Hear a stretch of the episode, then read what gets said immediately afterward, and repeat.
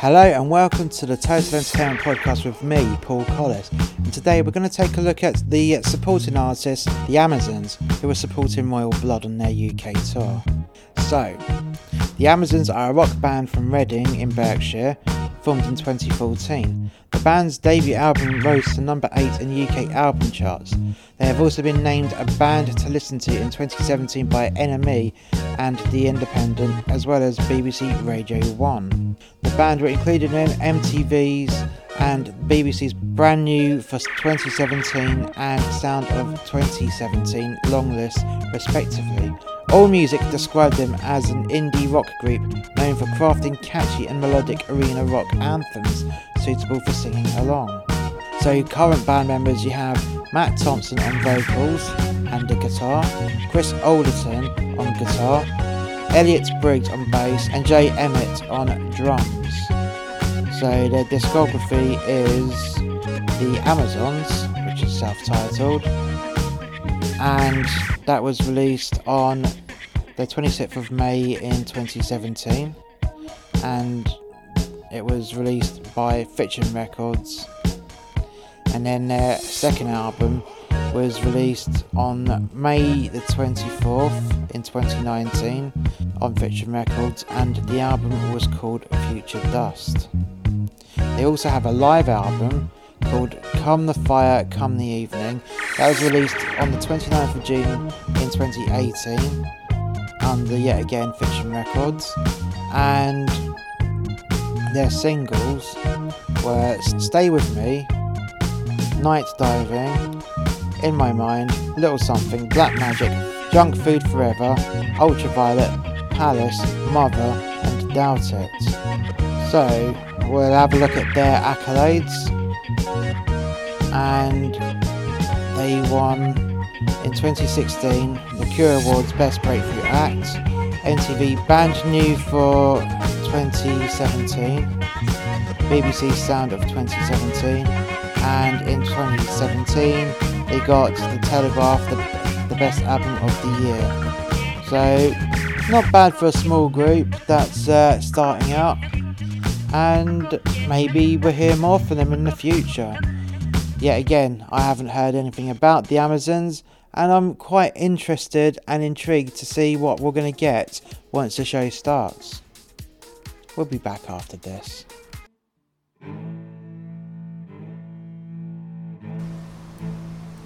So not only does Master X Media have a series of podcasts, but we also have a series of books. The first book is actually two books, it's volume one and volume two, of A Tribute to Working at Sea. The Best Fiction is Based on Truth. This is a compilation of short stories, rants and poems loosely based on the author's experience at working on a cruise ship. Some of these stories are based on actual events but highly exaggerated, whilst other stories are pure fiction. The title of the book, A Tribute to, is fitting with the tone of the book because, like a tribute act, it is a blatant, altered reality where you can enjoy it knowing it's not quite the truth. There are themes of alcoholism which used to be highly prevalent within workers in the cruise industry, as well as stories with a sexual nature. So sit down, relax, and enjoy the ride of A Tribute to Working at Sea, Volumes one and two. All of these books are available on Amazon and are available in paperback and on Kindle, and the links for all these books are in the description below.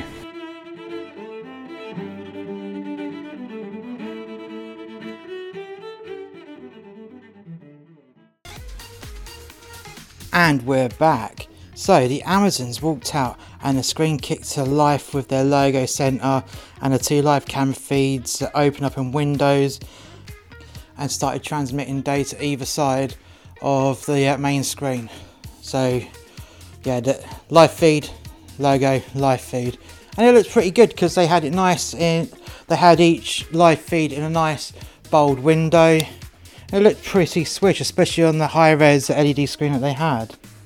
Now, because of the size of the stage being uh, taken up, because most of the stage was being taken up by the risers for, for Royal Blood's setup, what they did was they set the Amazon's drums on the lower riser and the rest of the Amazons were downstage along the whole front, although they were moving around a bit and not, and filled up the front of the stage nicely and interacted with each other nicely.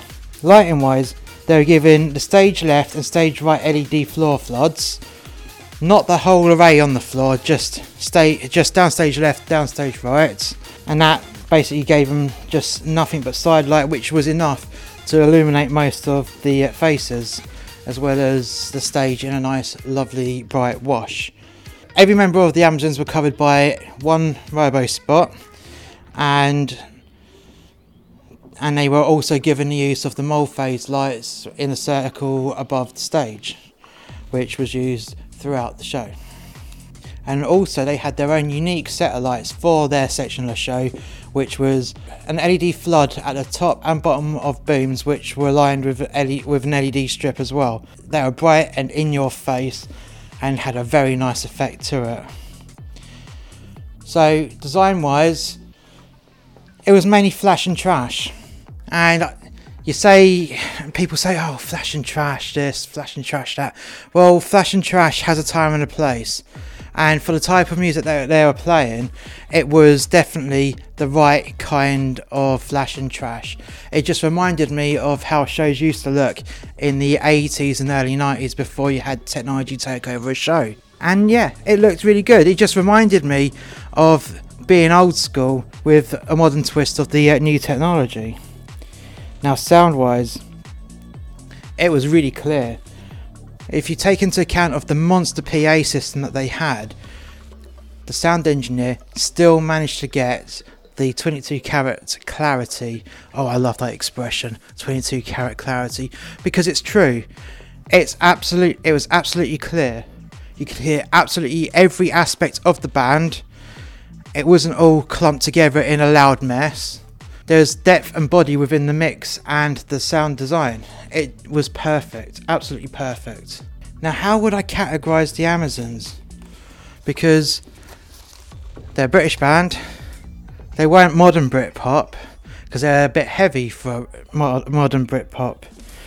They weren't indie, because they're slight, they, even though they had indie vibes to it, they were still slightly heavier. It's like, but I just couldn't put a cat. I think they're pretty much in a category of their own, or as I found out later on in the evening when I uh, listened to Royal Bloods, because I didn't know much about them, although I did recognise a few of their songs. I would categorise them together, so I would personally label it as heavy Britpop, but that that's just my opinion. Other people have other opinions on it, but that's how I'm that's how I choose to categorise them. Anyways, for me, the Amazons were okay. They were quite enjoyable and they did have stage presence, although I couldn't remember any of their songs later on that evening. For me, they've not hit their peak of creativity. They're definitely on their way to getting it. And as musicians, they are great musicians and they're definitely coming up and getting bigger and bigger. And I reckon, give them another album, they'll have some truly memorable anthems. They've definitely got that ability about them, definitely.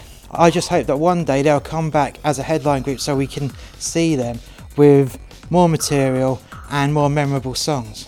But with the amount of albums that they have out at the moment, it's understandable. They're up and coming, they are definitely on their way to bigger things. And you can tell that, especially with their stage presence. And that is one thing to look forward to. If you've enjoyed today's podcast, please hit like, subscribe and share. And if you haven't already done so, why not check out our website? It's w w w dot master x media dot info. And we'll catch you next time. Bye for now.